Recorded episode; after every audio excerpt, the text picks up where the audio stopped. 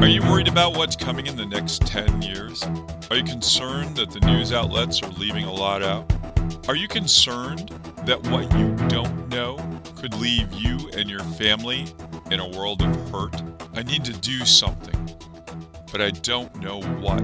On this show, we help offer some answers to those questions and more because you've landed on rock bottom survival skills. John Elden Gibbons and Teresa S. Landry. We invite you to follow Rock Bottom Survival Skills on our web pages, social media links, book offerings, YouTube channels, podcast locations, and on demand TV programs via Roku, smart TVs, and devices. For more information, check the links below. We ask and appreciate that you like, share, and subscribe to our content. On this episode of Rock Bottom Survival Skills, we talk about the differences between bugging out and digging in in an emergency or survival situation. Views expressed on this podcast are our opinions and based on our personal experiences and are not meant to be professional, financial, or legal advice in any way, shape, or form. Welcome to Rock Bottom Survival Skills. I'm John Elden Gibbons. And I'm Teresa S. Landry. Our topic for today is the difference between bugging out and digging in in a survival or emergency situation. But before we get to that topic, let's start with what we like to call the good, the bad, and the funny. The bad. Hurricane Ida, one hurricane, one hurricane caused more damage than all others during the 2020 season. And you know, as a further comment on on the hurricane season, it's interesting that as part of what we consider the bad here is the flood insurance in certain areas of the U.S. I believe it's along the East Coast, goes from six hundred dollars a year to three thousand dollars in some parts of the U.S. So that particular um, increase is a five hundred uh, five times jump. That's a huge jump, uh, 500% increase, something like that. So these weather effects, even if they're not personally affecting your home, are affecting your pocket. And uh, the results for the 2021 wildfire season, as of uh, Uh, early November was a total of 48,725 wildfires that had burned more than six and a half million acres across the U.S. According to the National Interagency Fire Center, that's huge. That affects everything from your grocery bill to your availability of a Christmas tree. Yeah, it's really interesting because really, if you think about it, the Adirondack State Park is six million acres. So look at a map of that, and I'll give you an idea of how much burned. Now that's not funny. That's the bad. And here's some, yeah, here's some more bad news. So permafrost covers 24% of the surface of land masses in the northern hemisphere and accounts for nearly uh, half of all organic carbon stored within the planet's soil. This permafrost is melting and it's uh, published in the processing of the National Academy of Science Journal, the study of satellite photographs of the previously unexplored sites in Siberia detected large amounts of methane being released from exposed limestone. And this is a large contributor to greenhouse gases. Yeah, I mean, global warming and the melt is, is really horrible. But I want to get to something good because I really do like to focus on the positivity. So, a recent report examined the fact that closed landfills, which were just sitting there doing not much of anything, are now being repurposed as solar farms, which is entirely cool. So they're creating green energy. There are questions on that, but we'll just go with green energy. and, and they're going to uh, become productive again, which is wonderful. On another good note, John was really excited to find out that now you can get your online ham radio license test. Uh, you couldn't do this online before. He's really excited to be able to get that test remotely and get back on a ham radio. Yeah, that's really cool because I had a ham radio license, I let it lapse. And you know, it seems like constantly I'm saying, well, and I let it lapse because I, 10 years worth of a radio license and I wanted to upgrade. So the next one I'm going to do is I believe I'm going to do an upgrade and I can't wait to do that. I know that site is uh, arrl.org. You can get more info about that. So for those of you who are phonetic, that's Alpha Romeo Romeo Lima. Yeah, anyway, dot org. the great resignation, right? We're talking about a lack of millions returning to work. Maybe this is actually a good thing, in a large part due to retirement. So, you know, that's kind of cool for those who want to finally retire. And hopefully, we all uh, you know, get to that point where we can enjoy life and get out in our boats and get out in walking, cycling. And by the way, you know, rock bottom survival skills in in our book and and is really not about you know trying to live poor. I don't want to do that. That's not what we're doing. If anything, we've created this deliberate lifestyle and anyway, these other people are being deliberate too because many of these people, and this is the cool part, are actually starting their own businesses or, as some people like to put it, creating their own jobs. Now, sometimes you get some negative feedback on creating a job instead of a business, blah, blah, blah. You know, the bottom line here is look, you're your own boss and you're, you know, you you are absolutely learning to live deliberately. So, you know, kudos to those people. Congratulations.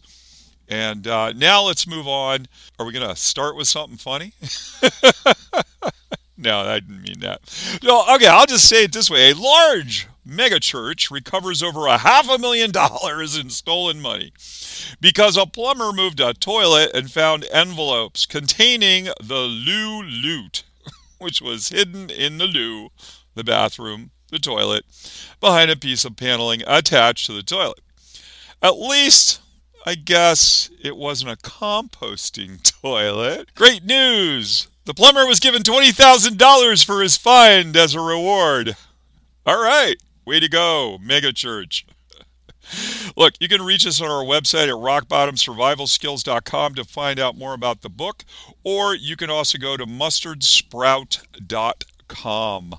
Okay, the topic for today is bug out versus digging in. So let's start with a basic definition of what the heck we're talking about.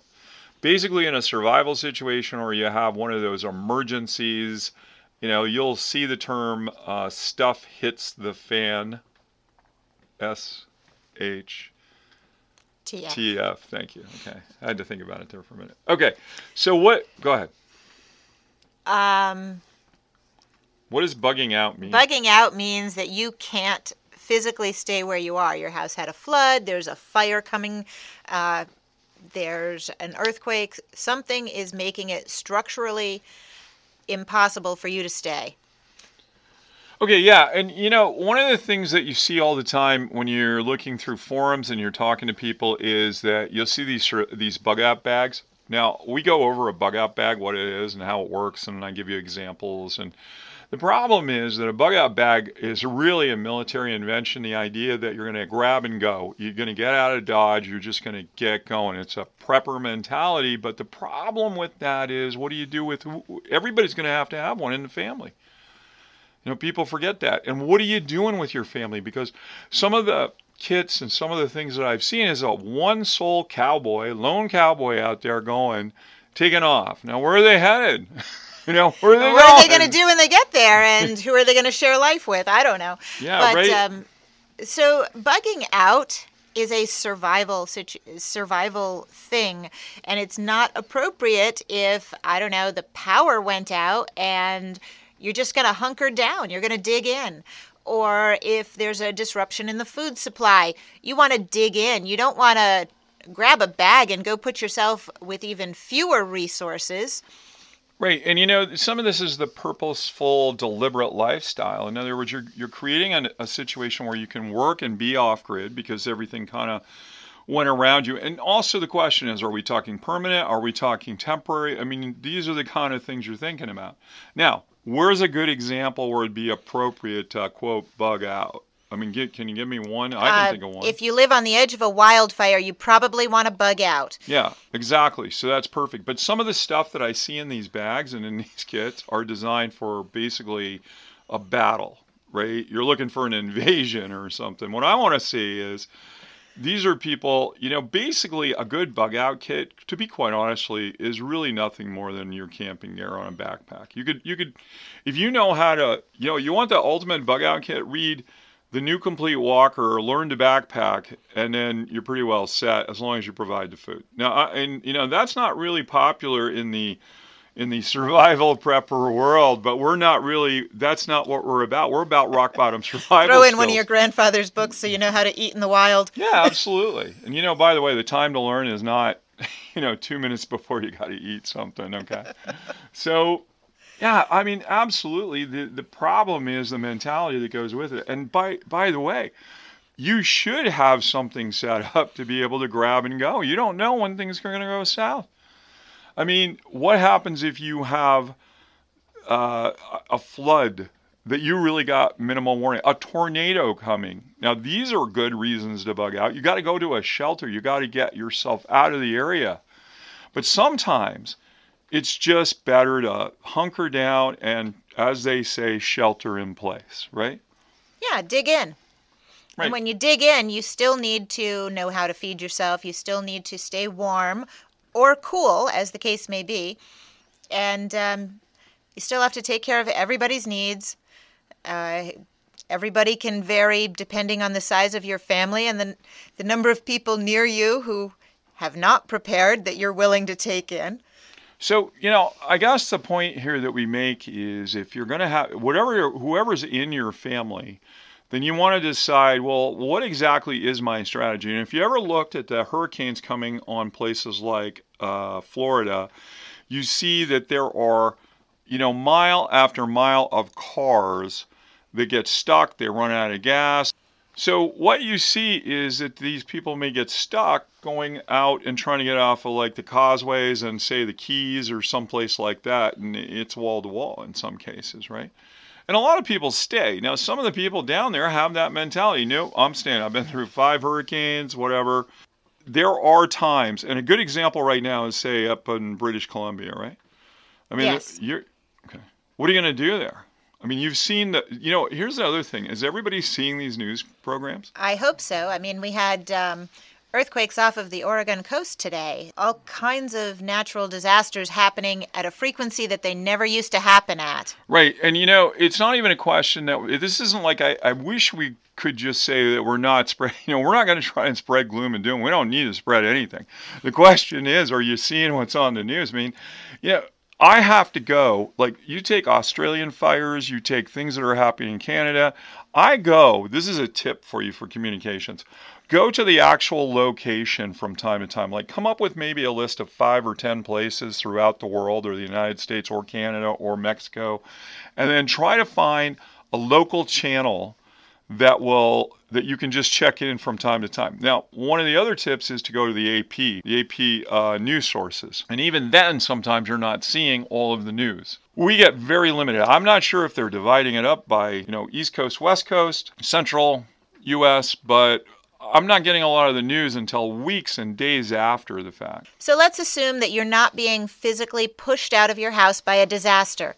In this case, you actually have to feed yourself, which you could have a lot of stores in your house, but then you have to be able to cook them.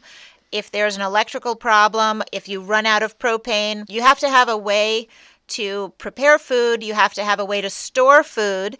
Um, if a freezer is and a refrigerator are the only ways that you can store food, you may have a problem if the electricity goes out, and that is becoming more and more frequent. So you have to have um, ways to feed yourself, and uh, there are some fresh food options that you can actually do.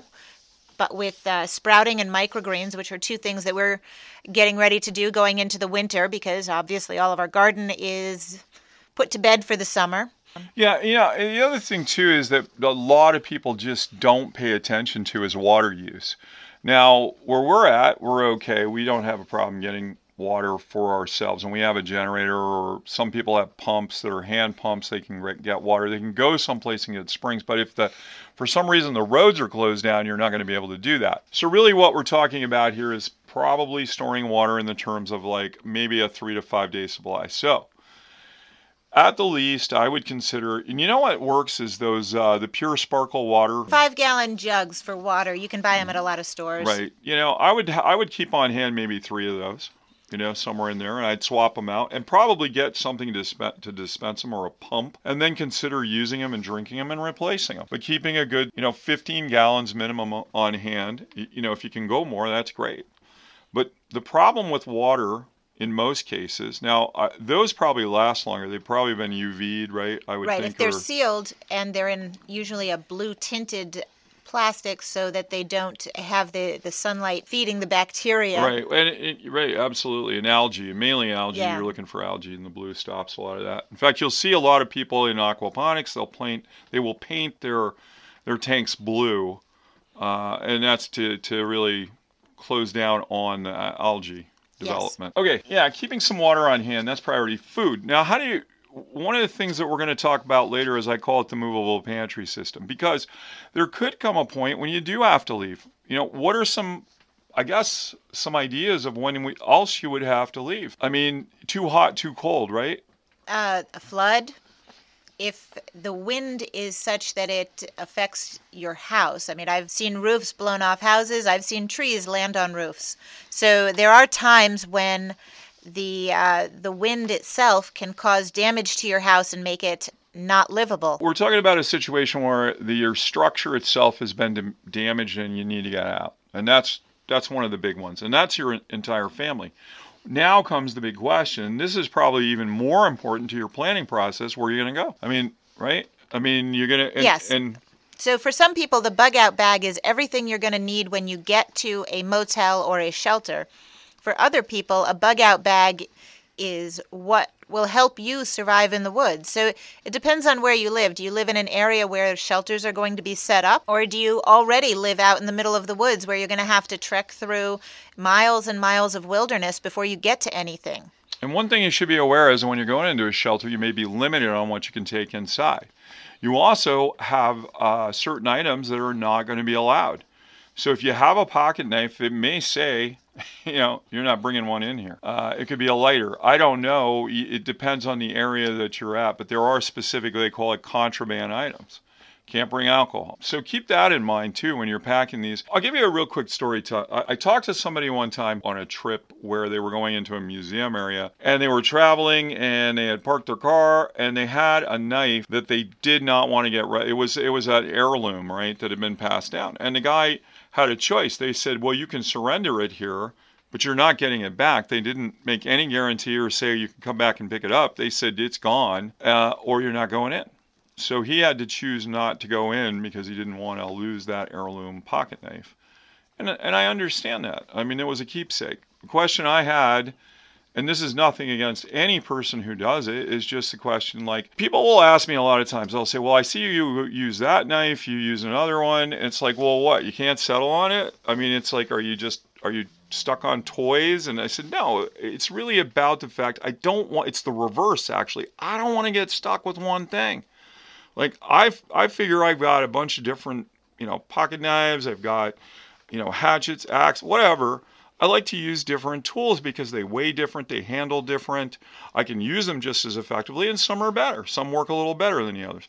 And also, I don't get hung up on the idea I lost it. Now I'm, you know, boo-hoo, my magic, my mojo magic disappeared, right? Yeah. I mean, there's a magical thinking. My look just changed, you know. You want a good enough knife that it's going to do what it's supposed to do, but you don't want it to be too good that you're, you're going to be devastated if you lose it. You know, one of the most important things I've probably passed on and gotten from other people, from my mentors, were, you know, don't get too attached to things. People you can attach yourself. You know, I can't replace my family, but I can replace everything else. Definitely. And and honestly, the whole idea of survival or the whole idea of skill building is that it's right here in your head and your hands and your ability and you can make what you need to along the way. Now, some cases things are obviously I want something like a generator, right? I'm not going to make electricity, but could you? I mean, you ask that question. It sounds stupid. Well, let's see. If I had an alternator and a battery, I could scavenge those. I could probably create a system in which I could create 12 volts, you know? Okay, but I want to get back to feeding people if Ah, you yes. dig in. I digress. So, Again, so if you're if you're going to bug out, I want to throw one more thing in about bugging out. If you have pets, you better include pet food in your bug out bag because the pets are going to want to eat. and, and So- what's the other part of that, too, is speaking of, of what else to carry, what about your identifications, you know, passports, the ability to have documentation, maybe you need because what if your place has been destroyed or is destroyed?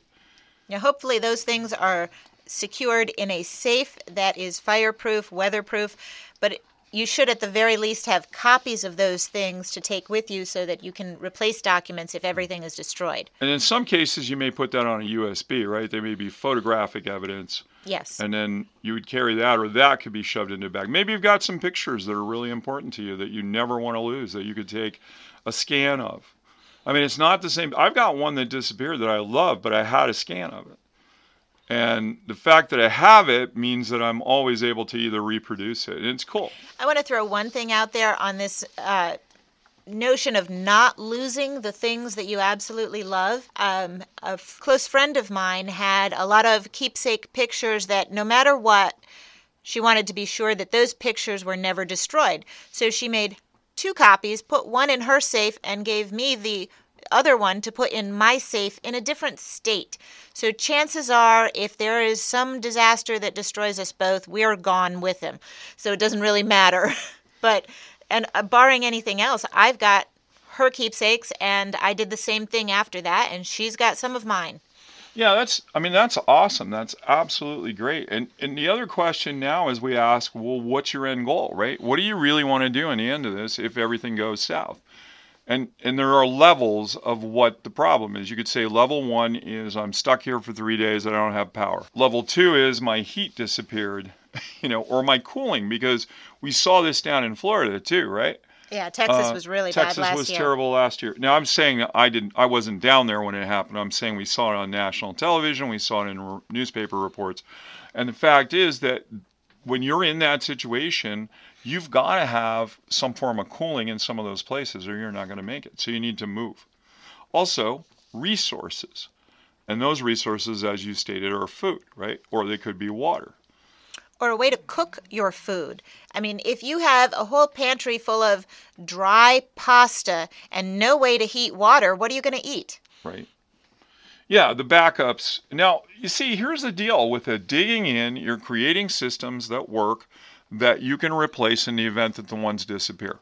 And honestly, I'd rather be in that situation than in the situation where I don't have any of the resources and I've only got to rely on what I brought or that I can build or that I can in some way acquire or and this is the one that a lot of these you know when you when you think about locations or another location that you know you can go to now that may not be provided by the state the government it may be provided by you that you've planned ahead you have a camp you have a boat that is in another location that has the gear you need and you can go live on that boat for a while a camper a trailer in some cases, it's just a storage area where you keep essentials. Yeah, that's a, very popular. A storage locker. A storage locker in another state or another location is very popular right now, and it's minimal. I mean, eh, you know, it's not cheap, cheap. It's not like you know, but I've seen some of them that are twenty, thirty dollars a month, and others that are going to run you a hundred. Depends on how big you need. How big of an area do you need? I've seen some really small storage lockers that are like a closet. You know, I was surprised. I'm like, really? This is you rent this? but you can put uh, food that's not going to be destroyed by weather conditions, and you can put sleeping bags and things like that. So if you really wanted to, you could fill a storage locker and think of it as a walk-in closet, and put everything in there that you need to get you through two weeks to a month.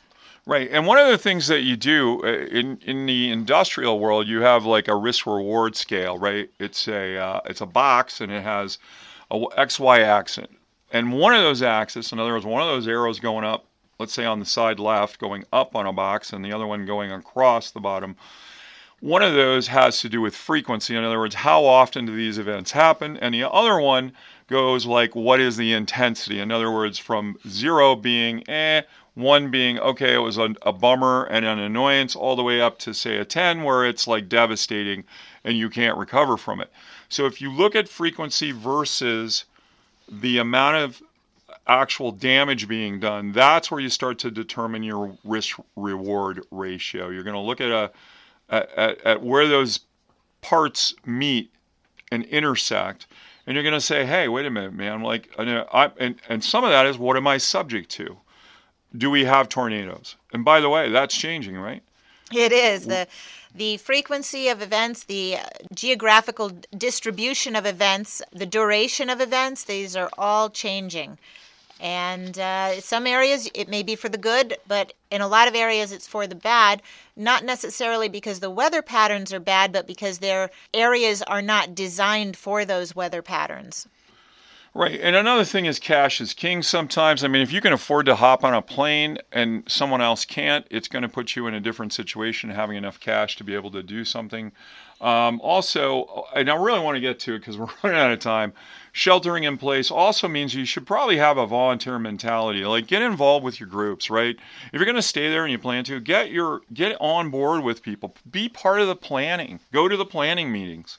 That's my advice. There there's true survival. You know, having a strong community base eh, is very important.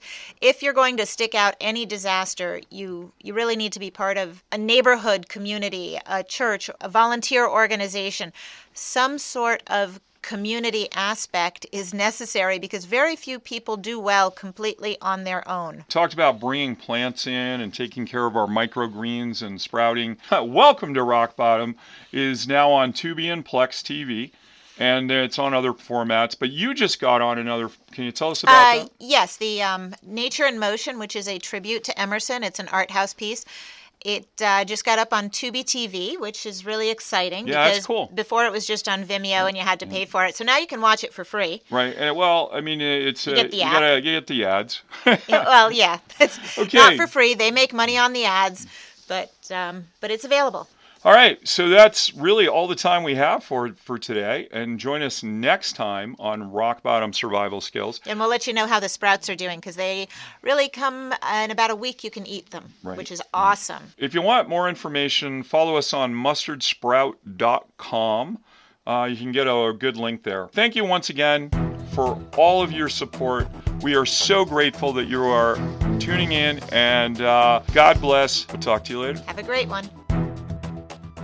Rock Bottom Survival Skills is a John Gibbons Media production licensed to Mustard's Sprout Media LLC. All rights reserved 2021.